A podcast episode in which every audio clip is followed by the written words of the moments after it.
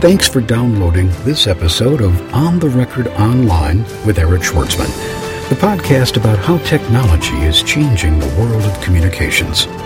To subscribe to the podcast or share feedback, visit us online at ontherecordpodcast.com, on Twitter at ontherecord, or send email to ontherecordpodcast@gmail.com.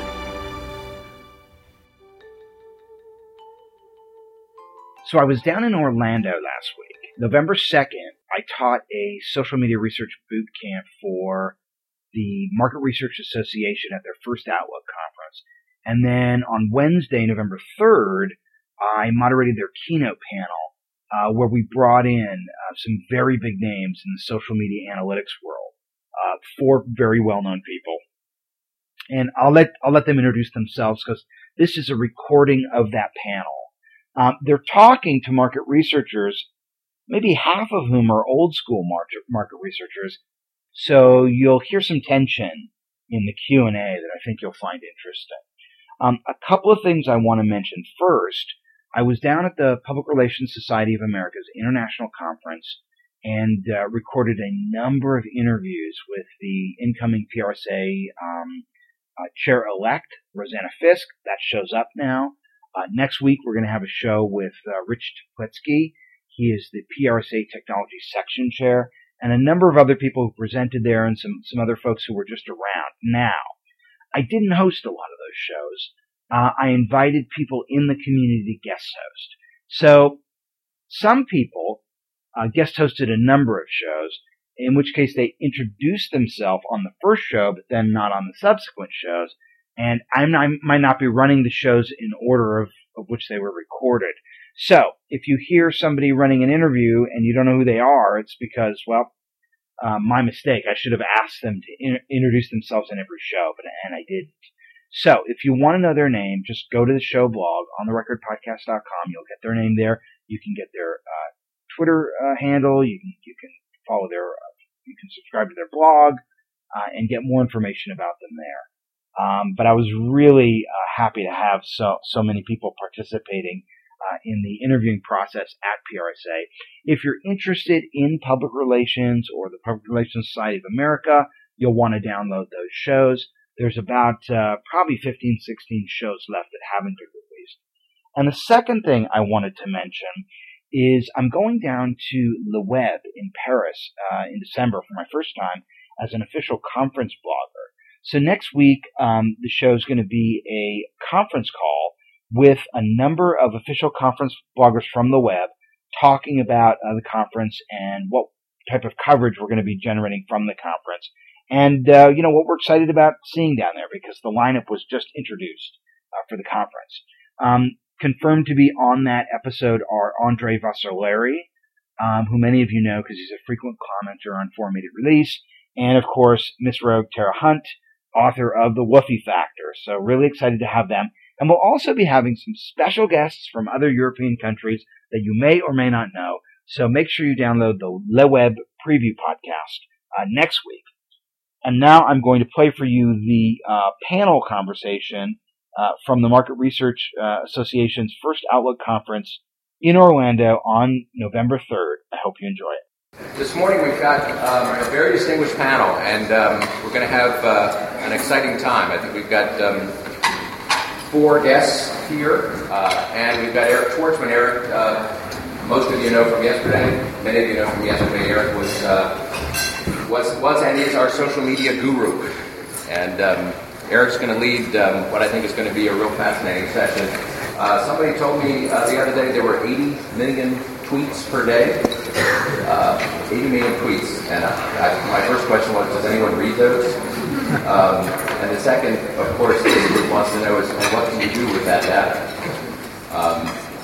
And that's just a piece of it, because there's a lot more. But Eric, I'll let you run and be fascinated.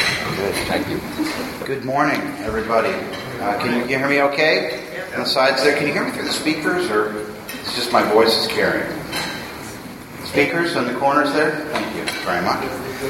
So my name is Eric Schwartzman. I was honored to teach a social media course here yesterday, and I'm honored to moderate this distinguished panel this morning. of experts in social media measurement. And I'd like to introduce them all to you. And I'd like the format today to be an open conversation. So what I'm going to do is transport the mic around the room to help to let you guys ask questions. What we have on the panel today is not the marketing folks from the measurement platforms, but the people who actually built them, the people who actually know how they work, and the people who are going to be able to handle your tough questions on sentiment analysis, latency, data migration, data portability, all those things that people usually don't like to discuss in this type of a setting. They're here to discuss those things with you.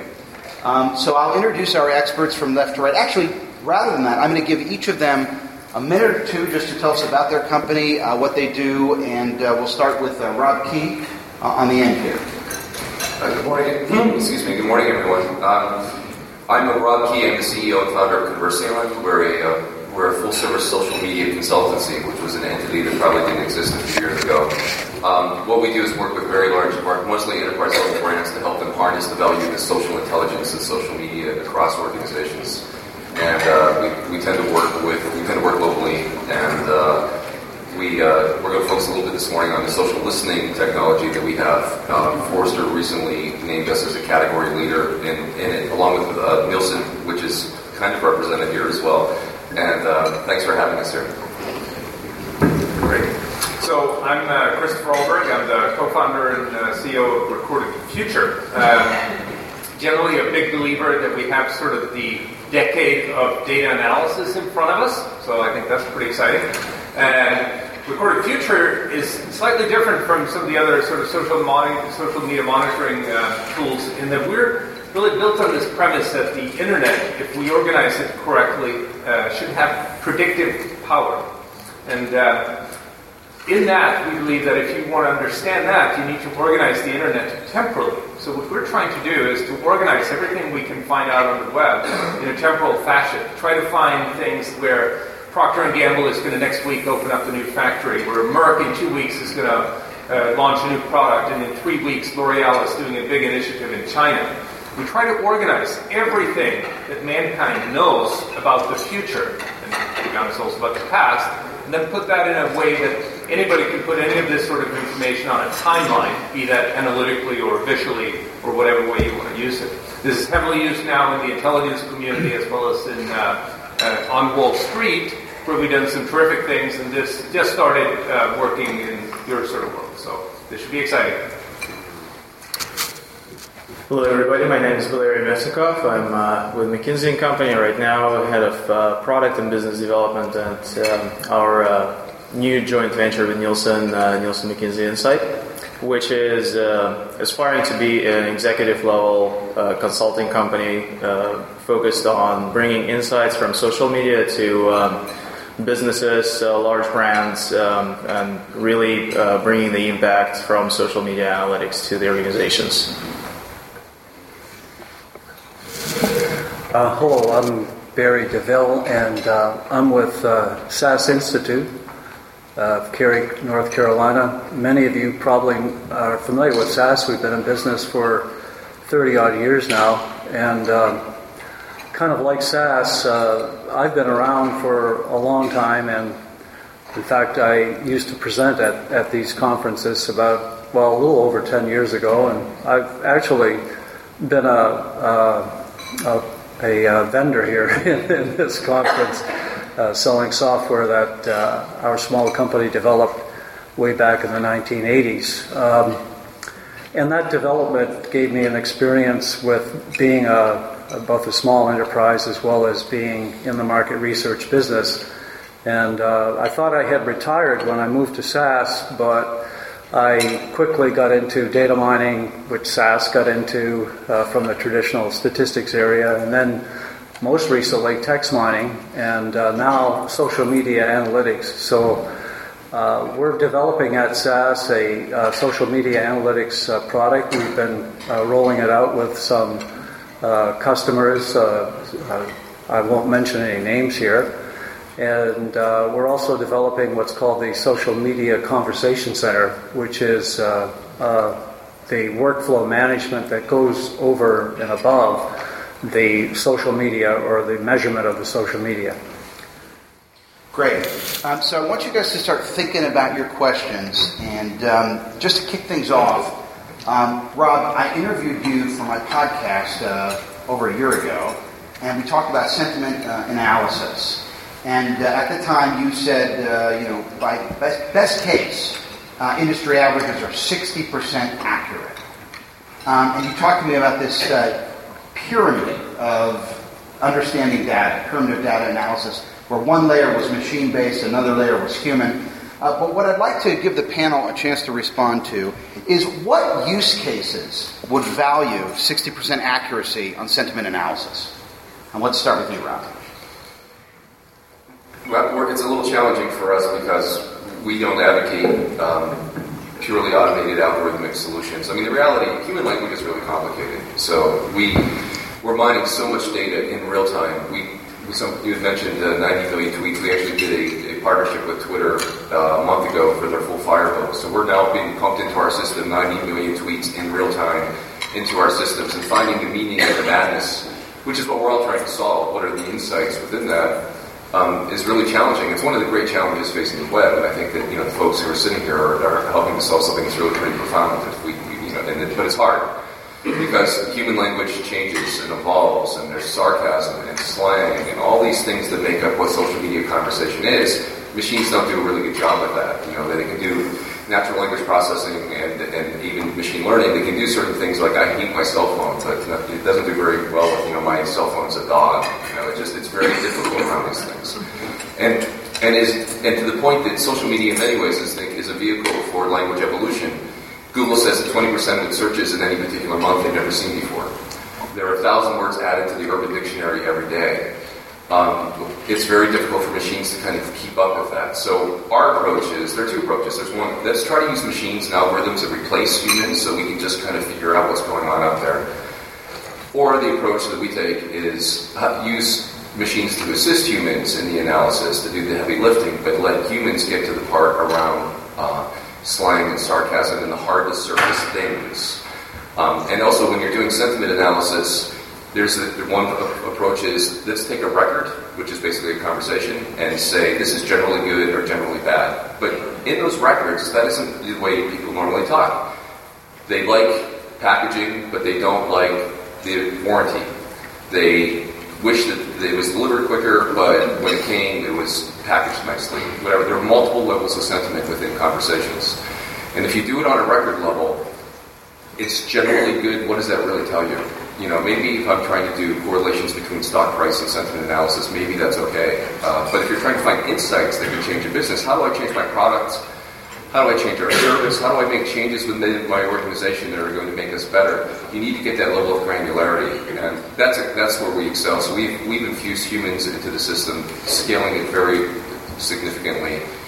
And because we believe that level of intelligence is required to move businesses forward. And there are others who have a different philosophy and say, we're just going to use machines and push it forward. We have a lot of folks, a lot of PhDs working on this problem, and it's really hard.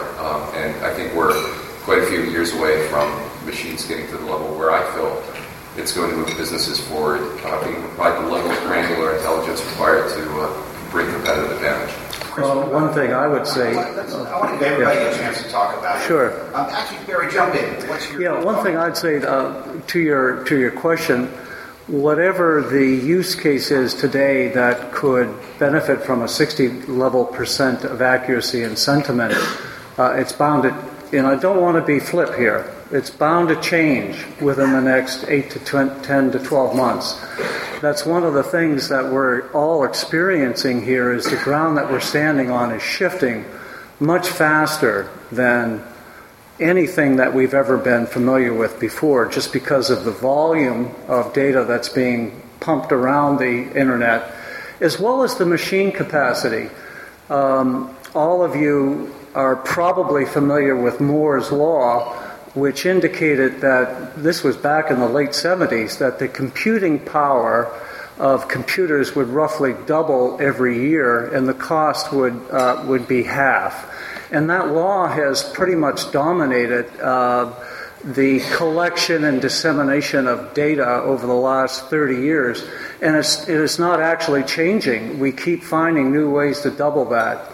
And so what I'm getting to here is this a current notion of what's called singularity.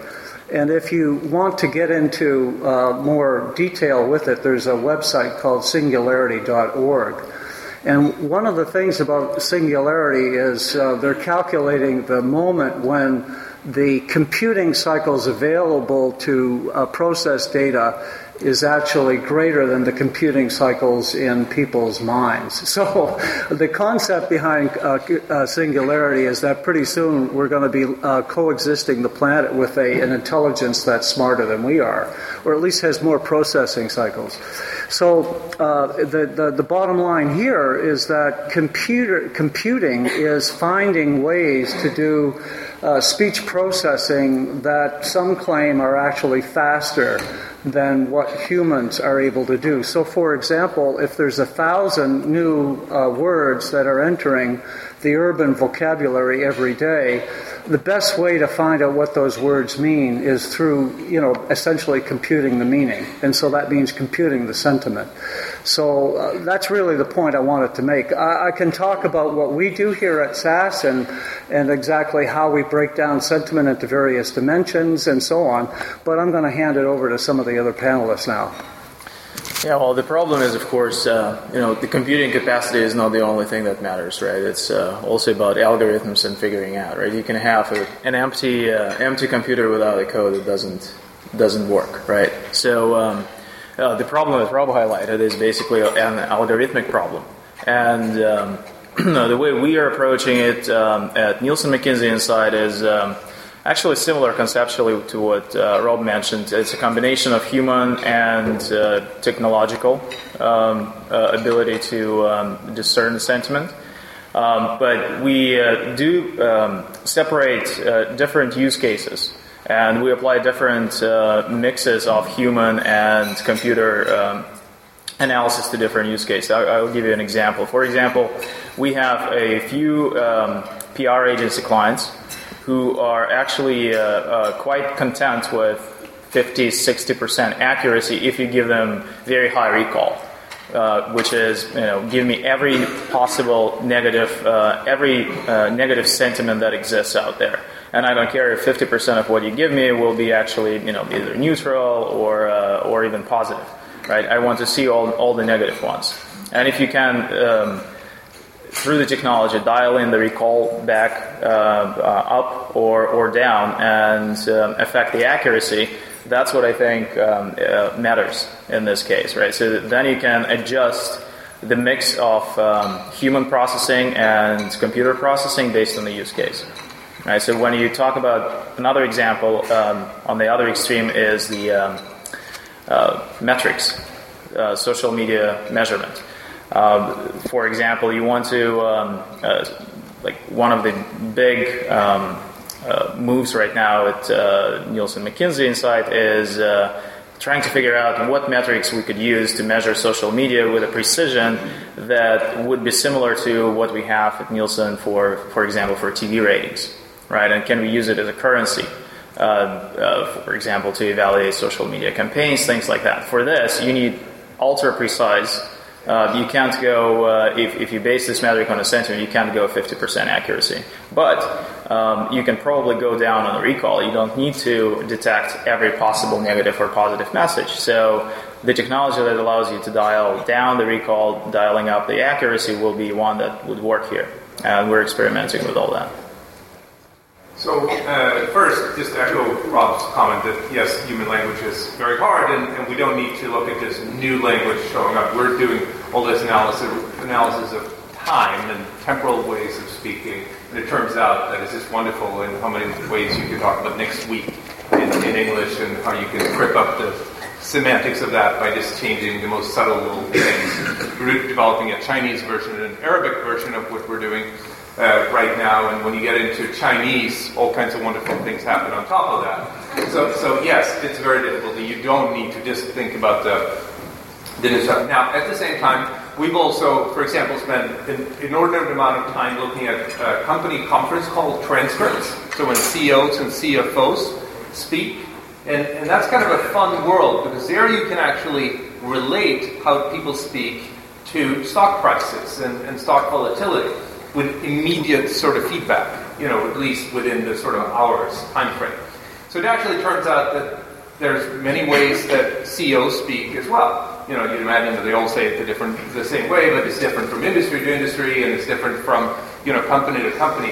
But it actually turns out when you kind of aggregate and actually look for patterns of words that really have an impact, those are fewer. So, okay, we have a lot of different ways to speak, but there's actually a smaller set that really are impactful across a large population. So that, I think that's a very important work. Now, I do want, one thing that is important in all of this is that, you know, so it does 60% matter, is that, yes, you know, if we always have to be very worried about these sort of things to let the statisticians rule. Because the statisticians will give you these sort of, and here we have the sort of financial crisis to look to, where the plums ran around on Wall Street and said that, yes, we have a risk level of 0.82. Things are great. You go, okay, I'm glad you're giving me this answer, and then, you know, 2 months later the whole thing blows up. Never accept those sort of answers. And I think, you know, in our world, this should be about empowering people like you to ask questions and not provide answers. Answers are easy. You know, you can throw around answers. You want to enable people like you to ask questions. Like my background was in originally doing user interface design and how to let people think about doing data analysis. And it's all about empowering people to ask their own questions. So you can kind of actually get to a level where you can get comfortable with data and find the sort of answers that can be helpful to you. Be very wary when somebody tells you that, yes, our brand happiness is 0.823, and you're like, oh, yay. You know, kind of stay away from that, I'd say. Are we ready to start taking questions, or should I throw out another one? Can I? Okay, I'll throw out one more, and then I would really appreciate it if you guys would start asking whatever it is you want. Yeah, Eric, one of the things that I would try to leave the audience with, based on this discussion, is an understanding that there are two main ways of dealing with textual interpretation today. And one is computing, and the other one is natural language processing. And I think the kind of like the extreme case on computing meaning in text is probably found in Google. And I'll just give you an example. In Google, when you type in a query, what you're seeing now is you're seeing a forward-looking algorithm that actually tries to guess what your query is ahead of time. And it's also trying to guess ahead of time how you're actually meant to spell the query. And the reason, and how Google does that, and sometimes it may seem like it's got an uncanny ability to read your mind. It can spell better than you can, and it knows where you're trying to look better than you can. And the reason that Google can do that is because all of these queries that we've been talking about are stored in a Google server farm, which is distributed locally. And the reason why it's distributed locally is because the computation of what you mean is done locally so that the lines of communication are not a barrier to timely response. And Google has, you know, it's almost impossible to overstate the amount of data that it has. But what allows it to do forward prediction on your query is that it has all two-way words in the various languages, all three-way words, all four-way words. So as soon as it gets one word, it can also map all misspellings of that word as well as all misspellings of all adjacent words and so on and so forth. It's a really heavily computational approach. The other approach is natural language processing, which does things like morphological analysis of various languages. So we say in English the red apple. Well, in other languages, it's the apple red. That's by extension. So there's a lot of natural language processing algorithms that can be used to interpret the meaning of text. And that's the other kind of approach that's available today.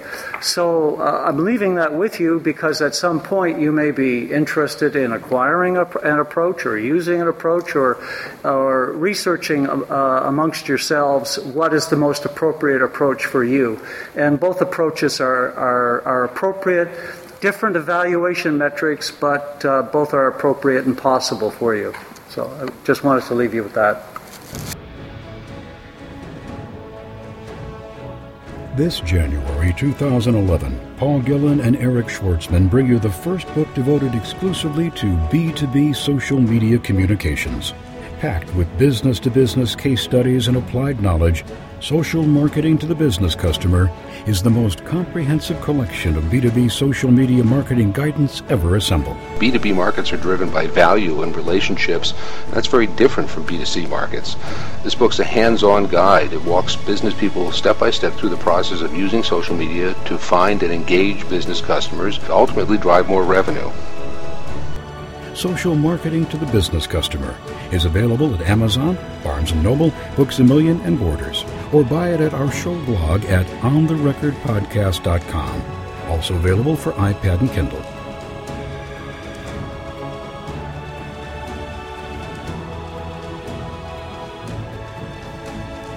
What about non-text-based information? You know, we keep hearing about the explosion of online video. We know people upload so many photos online, so people are communicating not always through text. And there's a lot of predictions that say that, you know, video will do to the web what TV did to radio and print. So how do you get a picture or analyze what's going on with respect to non-text-based information?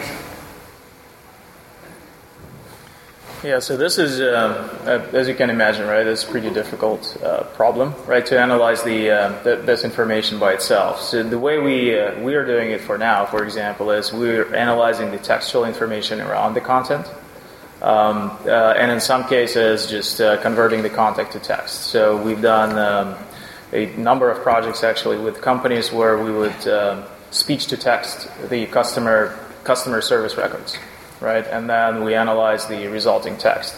So this is sort of a translation approach, right? You can't do it to video that successfully. You can translate the text, but in a lot of video, you go on YouTube, it's just visual, right? So visual is very difficult to capture. So that we try to capture through the comments to the videos, which do reflect the content, but not fully. Right? So I don't think it's a solved problem yet. No, we take a similar approach. The one thing I'd say, though, is we have to also be aware that humans don't agree with each other a lot either, you know, and so, you know, there's, like you say, you know, 80% of the time humans will agree with each other, but not really. But I'll give you a real example of this, is that some of you may know the Motrin Mom blow-up debacle that kind of happened. When Motrin put out on a Friday an ad that basically, they're trying to be funny, kind of tongue-in-cheek, that said, you've been wearing your baby all week, you're sore, you don't take Motrin, but, you know, it's kind of they try to do a little funny take on it, but it went really bad in the mob blogosphere, and that's trouble. Don't mess with the mob blogosphere. But they, by Sunday, they were apologizing and pulling the creative. We actually did a little test, and we took that same creative and sent it to 10 moms around the block and said, you know, isn't this terrible? What are they thinking? And 10 moms were like, oh, 9 out of 10 back. So yeah, somebody must have gotten fired over that. We sent it to 10 other moms and who were on the block and said, isn't this funny? And they're like, no, it's going to give back. And said, yeah, it's really pretty funny. And so, you know, it's social framing. It's that concept of, you know, the machines and getting to the sentiment analysis and doing these other things. But at some point, this goes through the prism of humans. And humans see things through the prism of their social networks and their friends and others. And the impact of that is we're just starting to really understand it in some ways. The social sciences really apply here, in addition to text analytics and natural language processing and the other things as well. Is really profound. You know, think about that from a media perspective. What does that really mean? And how does that change the way that I perceive these conversations that are happening? This stuff gets really complicated. I would say the one question, though, as we start talking about the science behind it, the question that I think is we're hearing brands ask right now. I was actually Monday with the CMO of a large beverage brand and said, all this stuff you're talking about, 60, you know, the truth is, I care, but not really. What I want to know is how do I take this stuff and move my business forward? Because how do I actually apply this to the business use cases that I have, the key performance indicators that I have as a business? HP says it saved $10 million from infusing social listening into its call centers, right? Because they're actually able to engage in the conversations with people complaining. P&G says 50% of its innovation is coming from outside the company through forms of social listening. They have actually set up a website called In a Sentence where people can go and share ideas and thoughts. So you're seeing use cases that change businesses, but the challenge has been linking the technology and all this cool stuff we're doing behind the scenes and wiring it together with the key performance indicators and the things that change a business. It's why Nielsen partnered with McKinsey. It's why we actually have a management consulting practice, which some ex-Accenture and other folks run, and folks from IBM, who, because once you have this social intelligence flowing in the system, there's this moment of realization that says, I am not structured to do anything with this, because legal doesn't like this, where's compliance, what's the governance, who's trained, how does this stuff work? And so what I see, one of the most interesting things that I see happening is that this social intelligence is starting to morph into business transformation. And that's important, and I think we're seeing that happen across the board right now. It's the what do we do with it now conversation.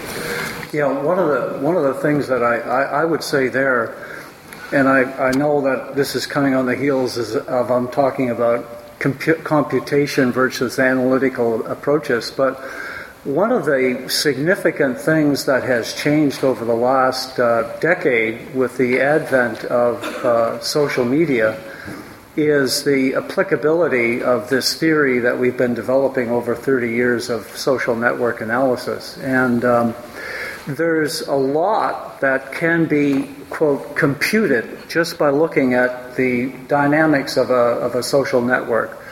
Back in the early days, when people began to look at social networks and they began to look at the direction of messages, who sent a message to whom, and who replied, and so on and so forth, is that they very quickly developed algorithms for figuring out who the influencer was in that social network. In terms of social media, it's also possible to compute things like how many hops does a message go. So that tells you the reach of a message. And there's more fancy statistics that you can use that basically tries to assess the probability of where a message source came from. So this is all based on computation. So we can identify who the influencer of a group is. We can identify key bridge individuals who actually serve as conduits of information between two otherwise separate communities. And we can communicate. We can also calculate how far the communication goes through the network. So in our social conversation center, we're trying to identify high-reach individuals, because these are the people who we want to get to forestall a bad message going through their social network, which could negatively impact our brand. And there's even the possibility of stretching back through time to see if, using conditional probabilities, we can find out the source of a particular rumor or bad review. So it may be the influencer who is rebroadcasting, if you like, a bad review, but that influencer may in fact have got that message from somebody in their social network who encountered a problem 4 or 5 messages before they actually broadcast it through the network. So I just wanted to expose you to that particular way of looking at social networks. And that's really interesting, I think. I'm involved with an organization called the Public Relations Society of America, and they put out last year the business case for public relations to try to equip the industry with like metrics to prove the business value. And the business case for public relations argues that you should be measuring outcomes, not outputs. And it's interesting, Rob, you mentioned this idea that social networks organize around some sort of social hierarchy. There's this notion of popularity, and that's something I know you guys are looking at, Barry. You know, who are the connector nodes, the conduits that are pushing it forward? But what's so interesting, particularly with an organization like Nielsen, you know, in addition to the social media data, you've got all this TV data. So what kind of intelligence can you get from comparing what's going on in the social network world with what people are watching? Or I guess in the case of Recorded Future, you know, how could you mentioned this morning when we were talking breakfast, you can plot this information on a timeline and assign some sort of temporal logic and glean insights that way. Valeria, I want to give you a chance first to talk about comparing data sets. Yeah, absolutely. We're actually doing quite a bit of that at Nielsen. So as you all probably know, we have a huge number of the different data sets, ranging from the social media data set to the online panel to TV data to other media data, all the way down to the purchasing stream for a few industries, right? Our home scan panel, for example. So for a few clients of NM Incite, Nielsen McKinsey Incite, we actually linked up a lot of these data sets. For example, we are, as Barry mentioned, reach is one of the metrics that is very important for marketers. And we're using our panel to understand for each specific piece of social media content, how many people actually were exposed to it, right? Then you combine that with the sentiment analysis, both from computing perspective and human, and you understand what was the net sentiment exposure to your brand, to the message around your brand in the blogosphere or social network. And you can actually, we have, in some of the industries, we have been able to prove that the net sentiment adjusted for reach actually affects sales. So you can see the difference in purchase intent depending on the exposure that people have, which really makes case for social media, I think, right? And all the activities that we do today around social media. We did a couple of studies that were linking up the data from social media to the to our purchase data. We haven't done a lot of linkage to the TV data. Well, what we have is one of our service lines, which go at executive level to the organizations, is marketing effectiveness. And while we're doing some tests, we found that there is a lot of correlation between the success of the TV campaign measured in traditional methods and the social media response. Right, so you can actually, with quite a little delay, you can see, you can gauge how effective your TV campaign was by how people talk about it and how the conversation changes. So there are a lot of intermix between the two. And last thing I want to mention, and also wanted to kind of this audience to take out of this, we believe that social media in general is very important, not only within social media ecosystem, so to speak, but also for the entire marketing space and actually beyond that, right? So we have service lines around the product development, injecting the social media insight into product development, around the customer service, and Rob mentioned about customer service as well. We believe that social media insight is probably one of the very few scalable ways to reach to discern consumer and customer opinion at a large scale, right? It's immediate. It can be analyzed through the combination of computing and human methods, and it can really be subdivided into various tabulations, permutations, if you have the right technology.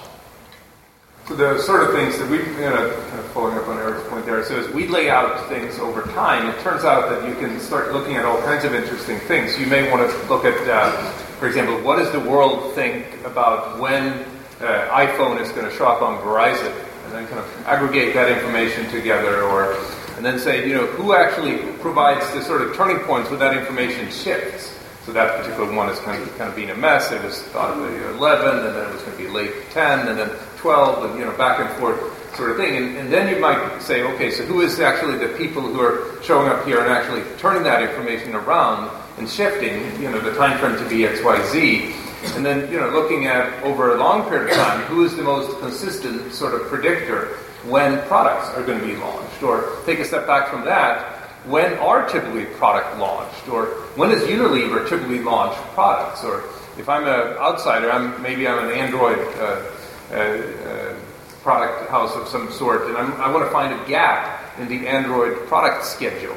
So again, the sort of questions we can ask here are much different from this sort of regular, are customers happy or not? There's many other ways that you can actually look at the sort of information you can gain from the call it the social media space or the internet as a whole. So, just think a little bit beyond this sort of sentiment angle. I'd like to leave with you. Good. Let's open it up for questions. And I'm going to ask you to wait one moment until you have the mic. And if you would, please tell us who you are and who you're with.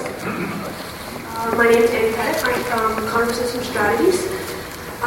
Earlier this year, Nielsen and Buzzmetrics did the front page of the Wall Street Journal when they accessed a password-protected social media website called Patients Like Me to scrape data about personal diseases, medications, etc., for social media research purposes.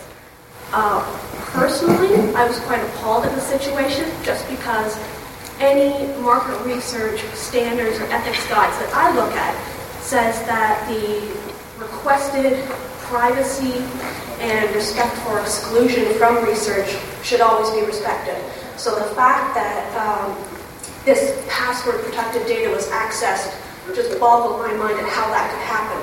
So what I would like to know first is basically your comment on that situation, as well as have you read the MRA guidelines that were released last week, and do you plan to endorse those guidelines? So I'll try to respond to all the points here. We were appalled at this too.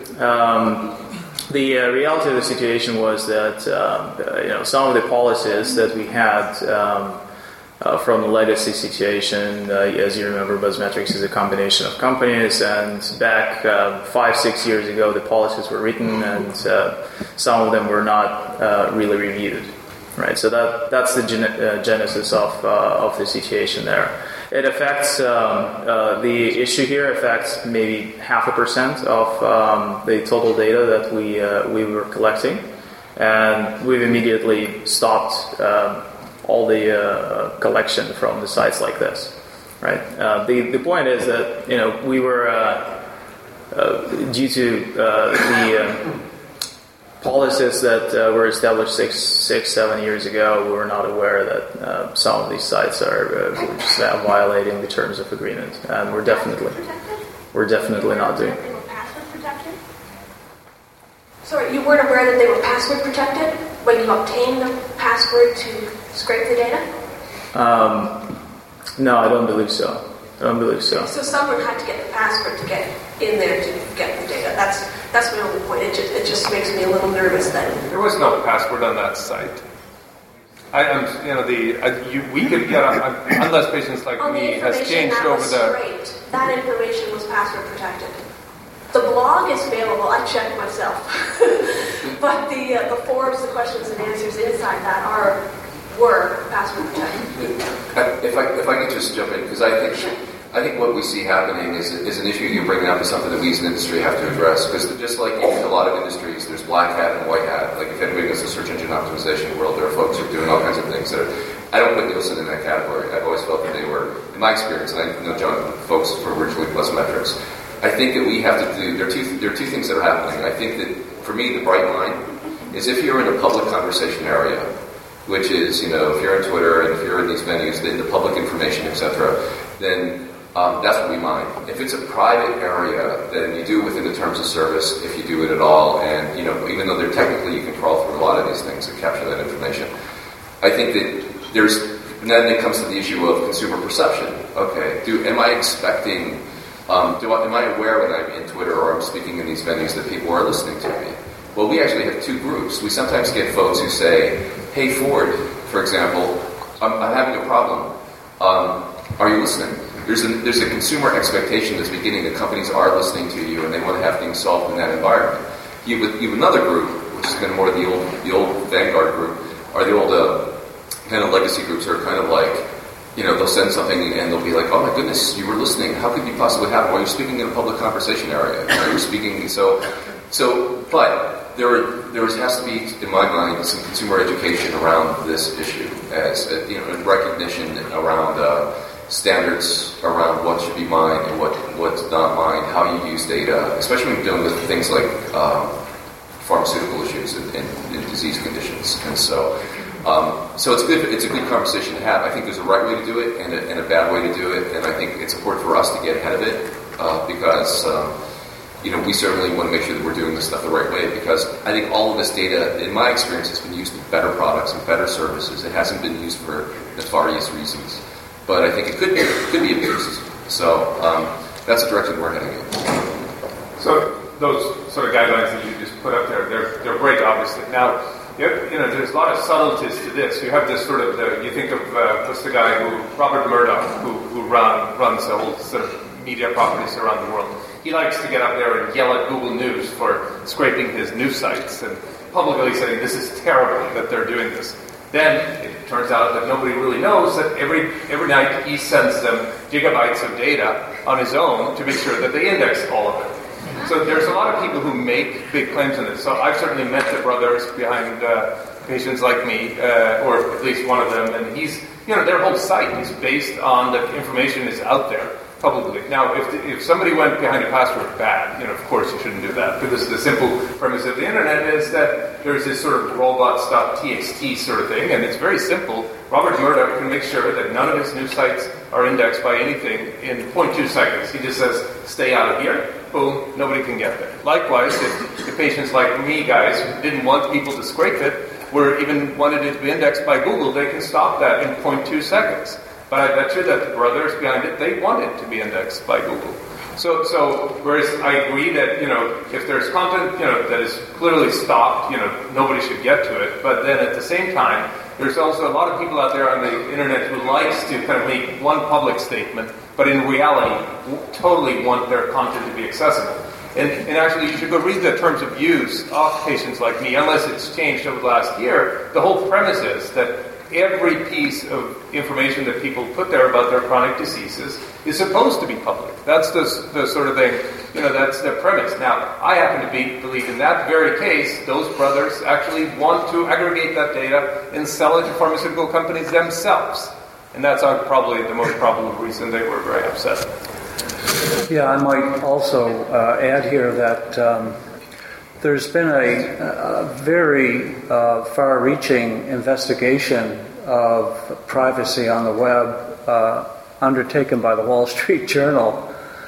And a couple of the things that they point out in the earlier articles, this is an ongoing series, is the existence of both cookies on the user machine, which save things like passwords when the user logs on to a given website, and which are tracked by various firms that try to establish the cross relationships of one user on one site versus one user on another site, and also the use of what are called beacons, which are a different way of capturing private, personal user information. And my hat's off to Wall Street Journal, because recently they intercepted the material that was published by Facebook based on the Facebook data that applied to 4 or 5 of the partner sites, which were nominally not available publicly, but which were nevertheless obtained by the Wall Street Journal investigation when it looked at the content of the data sets of these 3 or 4 partners of Facebook. So Wall Street Journal publishes the results, and pretty soon Facebook is shutting down that part of their data access. So it's kind of like the old story, the cost of democracy is eternal vigilance. I just one small point on this. I think it's just really, we need to approach this topic really intelligently, because there's a logic flow that's analogous to this. In the word-of-mouth marketing space, what happened was there were some companies out there who were paying people to tweet, and they still do. They'll go in and say, "Hey, this is a wonderful product." They were being paid for positive reviews. Bad, similar to the types of stuff we're talking here. And so the FTC comes in and says, "Okay, we're going to put guidelines in place." Meaning the guidelines are that you, Brand, or if anybody is saying something positively about you out there and you have any commercial relationship with them, you are responsible for them to ensure that they're doing, disclosing that, and they're disclosing that relationship. I was in a meeting with P&G and the FTC, and P&G says, what does a commercial relationship mean? Does giving a coupon mean a commercial relationship? And the response was, it depends. It could be. So now you're asking a company the size like P&G to police everybody who's having a conversation to see if anybody has a commercial relationship for anybody that's saying something positive about you. And so good intentions, really bad execution. You just simply can't do it. And so I think in this space, too, I think we need to start to put some guidelines around this. I think we have to be really smart about it because we don't want to kill the power of the positive impact this is happening in companies. And I think that, so, if we don't get ahead of it, you'll see some more of these stories happen, and regulation will come in, and, and it might not be completely thought through, and it'll help kill something that I think is having a really positive impact on society and governance and organizations and others. So I just want us to be really smart about this when we move forward. So.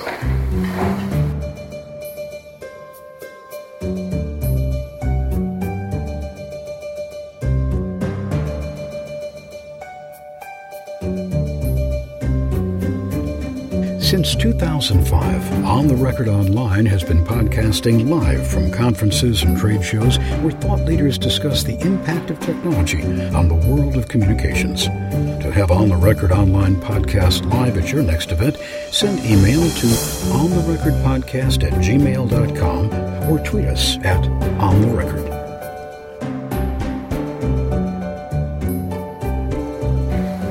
My name is Bill Ziflodane, and I'm the Managing Director of Data and Management Council, and I have a couple of observations. God, I don't really know where to begin here. If you listen to the level of discussion that we're having, and if I was smart enough, as perhaps machines are, to try to interpret and build a word cloud around all the words that we use, what we're using right now, they're less about conceptually, in my opinion, what we do for a living, that is collectively, that is market and advertising research, and more about computing. And that's not, that observation is not meant as a criticism. It's meant to say that the vocabulary and the language and the ontology of what's happened in the industry as a result of what you're doing and others are doing has changed everything. So, that's a question, and just as an aside, I think you deflected her question a little bit, so I haven't gotten a complete fair, in my answer to that, because I haven't heard anybody on the record say that we're not going to violate password principles. But that's another conversation. The question I have to ask is twofold, I guess. The first is, if you increase the predictive capability of the work that you're doing in terms of quote-unquote sentiment analysis to 80%. How long before it obviates the need for what collectively we do, that is market and advertising research? So how long will that be? So if it's at 60, my guess is that's not sufficient to be predictably good for most people's reasons. It depends, I guess. So the first thing is, So how long before the predictability gets to 80%? In which case, what is the necessity? Truly, I'm going to ask myself, what is the necessity for marketing and advertising research if sentiment analysis or whatever Android type of words you're using to describe this process, which I yet completely understand, even though I've been listening. So that's, I guess, the first question. Second question is, how do we apply our basic principles, which we more or less live by, which is the statistical reliability and the representativeness of a sample unit to the general population, where we can then calculate errors and response errors and the other two types of errors that I forgot, that someone will stand up and say you fool. But anyway, if you understand the nature of my question, I think it's not only me who is interested in the answer, but I'd be willing to listen. I'm still fearful. Real quick, let me just answer a few things real quick, given what colleagues and others. I think very clearly anybody who's the leader in this industry is not going to mine a password-protected site without sites with the permission of the owner. They're simply not going to do it. I don't think anybody at that level will do that. And then we certainly don't. The second thing is humans are absolutely essential. I mean, I love the Henry Ford quote that I use a lot, which is, if I listened to my customers, they would have told me they wanted a faster horse, right? So we have all this data. How do we simply interpret and find the insights to be able to change businesses? Humans need to be involved. I think what market research folks are more important than ever to do that interpretation, to find the black swans, to find all these things that are out there, the things that you don't expect, to change a business, to tell the narrative, to tell the story. There's simply much more robust intelligence that you have in real time to be able to start to do that analysis. But from changing that intelligence and moving it into a business to how you apply it, humans can never be taken out of that process, from my point of view. So I think it's a really exciting time for market research. The question for market research is, how do I expand what I do internally to think about my narrow use cases that I sometimes serve, to thinking about enterprise? All these different use cases internally where this intelligence can be used. And how do I start to talk with other folks in the organization? Because the folks in R&D aren't staying up at night thinking the social intelligence can help me make my products better. You know, you can reach out to them and start having conversations within organizations. So that's my quick take.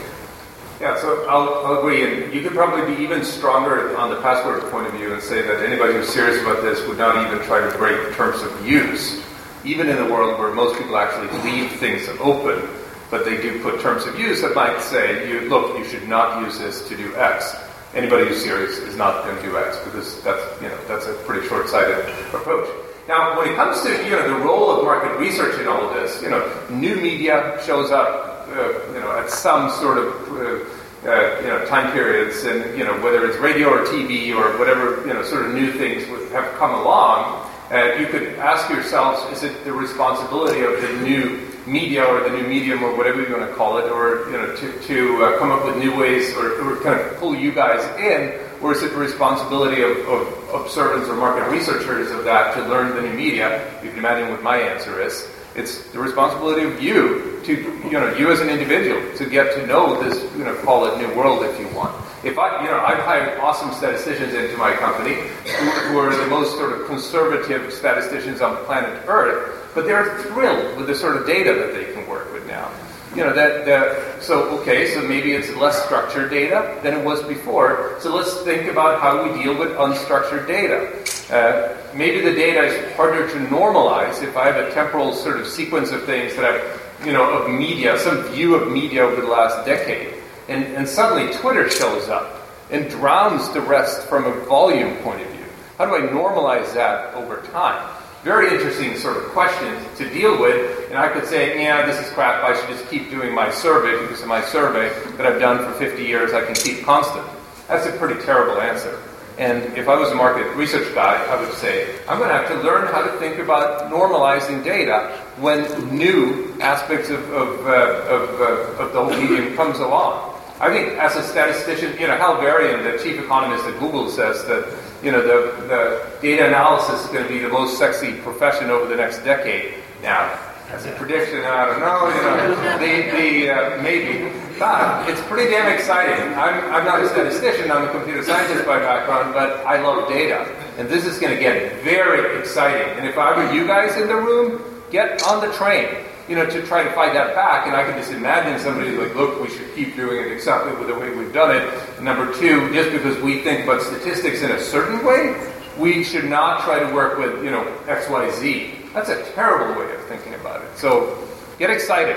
Yeah, one of the things I'd say, like maybe a lot of you in the room, when I started collecting data, we did observational studies from behind a mirror, one-way mirror, or perhaps we did surveys where we, might actually physically go to somebody's door and knock on the door, and basically back then there were a lot of people at home, so typically we had somebody to do a survey with.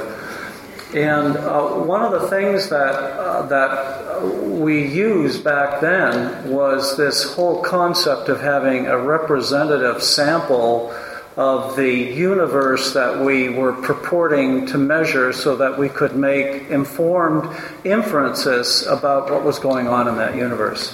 And we've developed a lot of very good methods to enable us to do that. And we found out you know, under certain circumstances we can do a 1% sample, or in other circumstances, even if we have a 100% sample, it doesn't seem to do us much good. Now, then we had a paradigm shift with the advent of telephone surveys and so on and so forth. And what's happened over the last 5 years is that social media has taken off. And what's happened is that it's taken off in a particular subsegment of our population, which may or may not be relevant to any market researcher in this audience. I mean, if you wanted to do market research on, baby boomer empty nest mothers, then, you know, 2 or 3 years ago, the social media space would not have been a good place to do that work. Now, that's changing.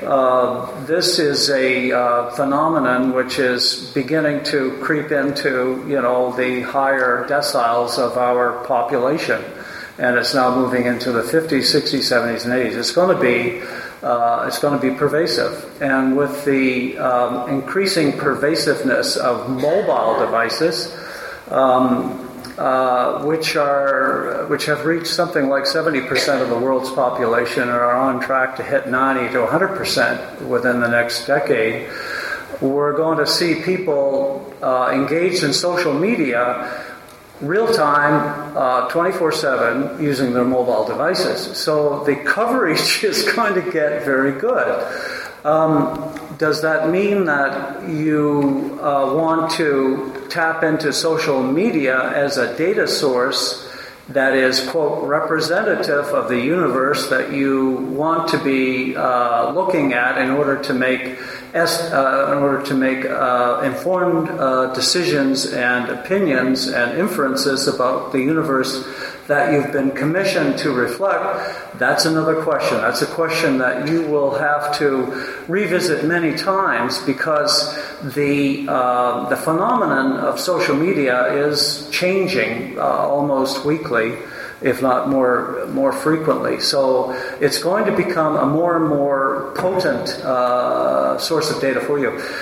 And just rolling back the timeline again, when I started, when a lot of you started, and when you're still working now, if you do a self-administered survey or something like that, what you find is that there are a lot of open-ended comments. You know, we used to talk about the pervasiveness of the other category.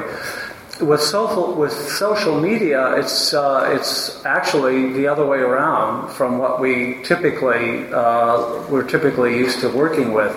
It's pretty much all other now, and whenever we can get anything that looks like a socio-demographic, then we run the risk of invading the person, the privacy guidelines that we were just talking about.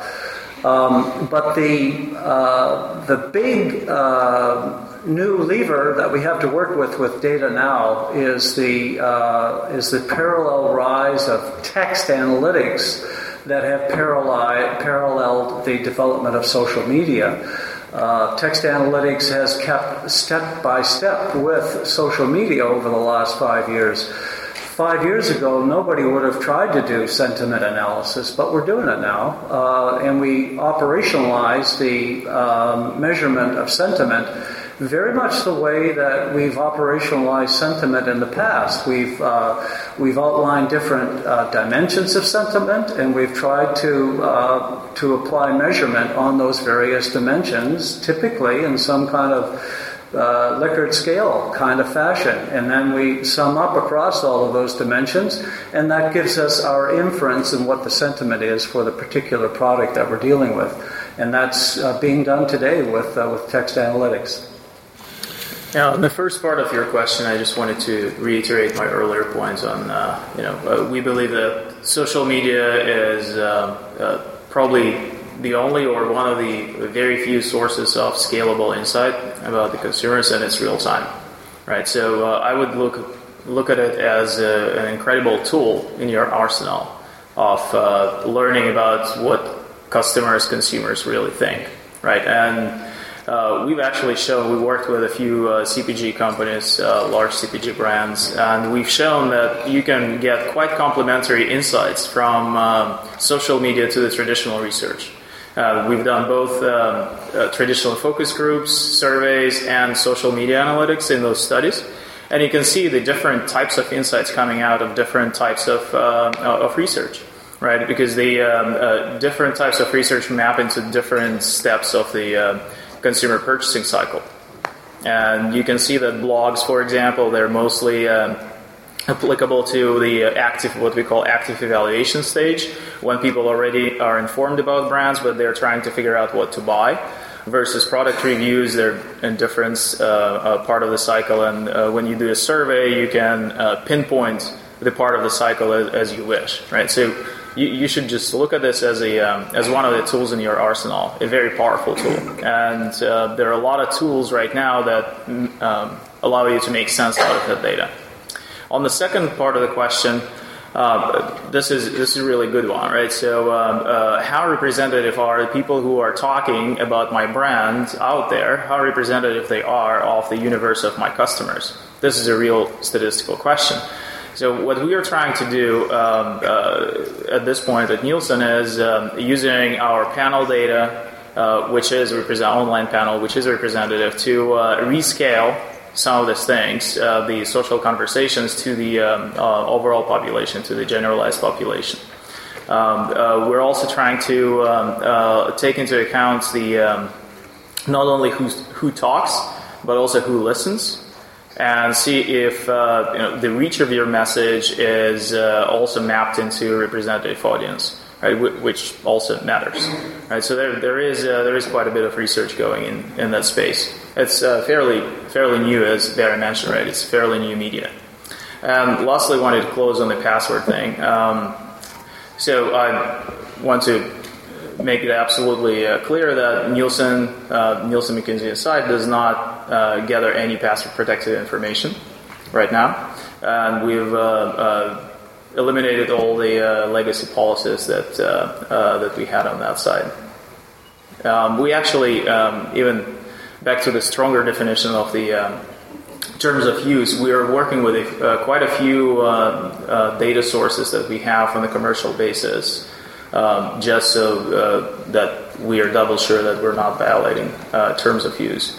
So there are a few sites that they have public information out there, and Google indexes them, but we still have commercial relationships with them to access their data.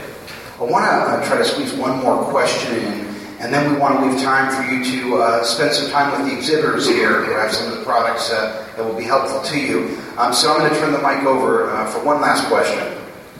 This actually isn't a question, but since we have a big range of researchers, there are many people in this room. Our role in all of this is we capture the sensitivities of human behavior, the inappropriate laughter, body language, sarcastic tones in the voice. And I think,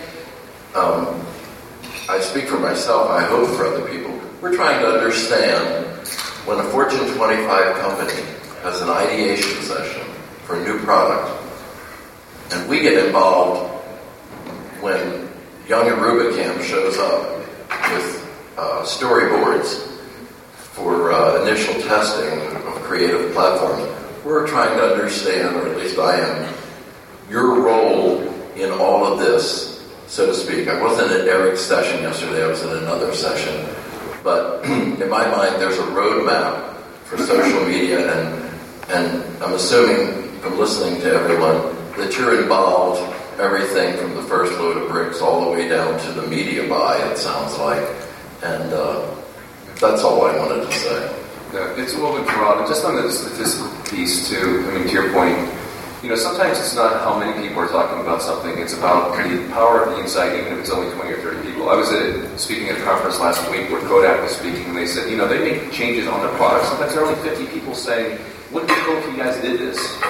That's enough to change a product. So I'd say social intelligence is way in the front end of that, early conception, the big kind of blue sky, all those white spaces, and then all the way through the system and to the point where how people are reacting to it, etc.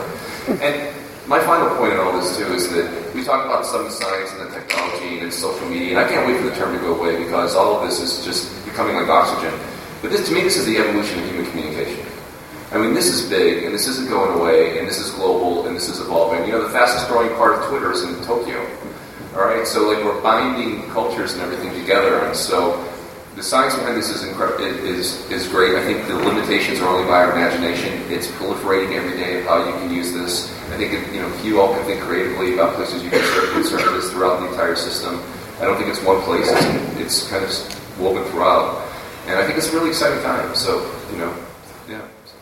I think, you know, I had this opportunity back, I think it was in 1996, I presented the American Statistical Association and talked about data visualization, basically in front of a very conservative crowd, and I showed them these sort of visualizations of data. And, you know, you can imagine 80% of them, like, you can't claim that that's an outlier, you know, that all of that sort of stuff going on. And, you know, and I was like, look, guys, here you now have the opportunity to engage people in data and get really excited. You're going to get people to ask you to do more than do counts. You're going to actually get people to reason and get excited about data.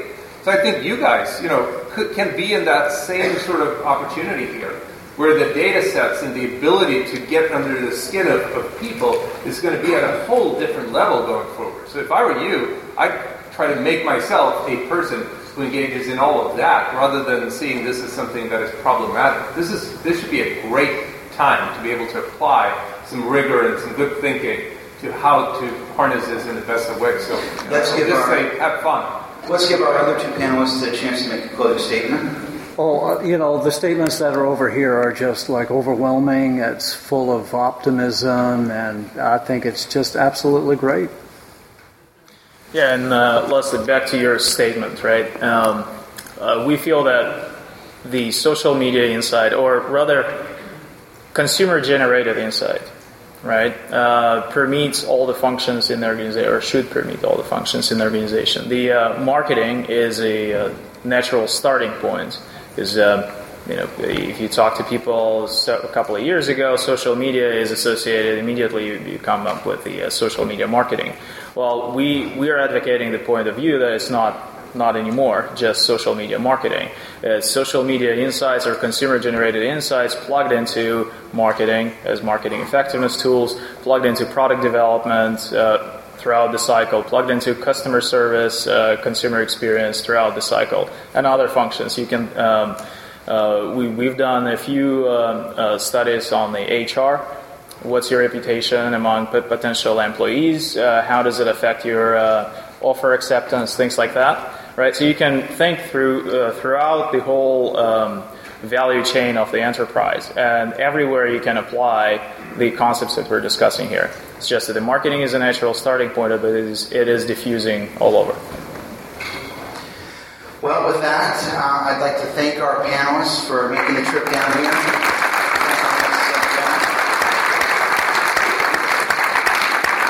And we have a break now until 10:45, so you can spend some time with the exhibitors. Thank you. Thank you, Eric. You've been listening to On the Record Online with Eric Schwartzman, the podcast about how technology is changing the world of communications.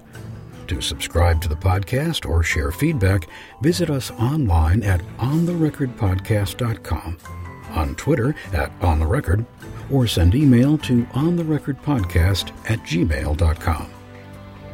On the Record Online is hosted by Eric Schwartzman, an independent online communications consultant whose clients include the U.S. Department of State, the United States Marine Corps, the U.S. Embassy of Greece, the Government of Singapore, Johnson & Johnson, Toyota, Southern California Edison, the Environmental Defense Fund, and dozens of small to medium-sized organizations.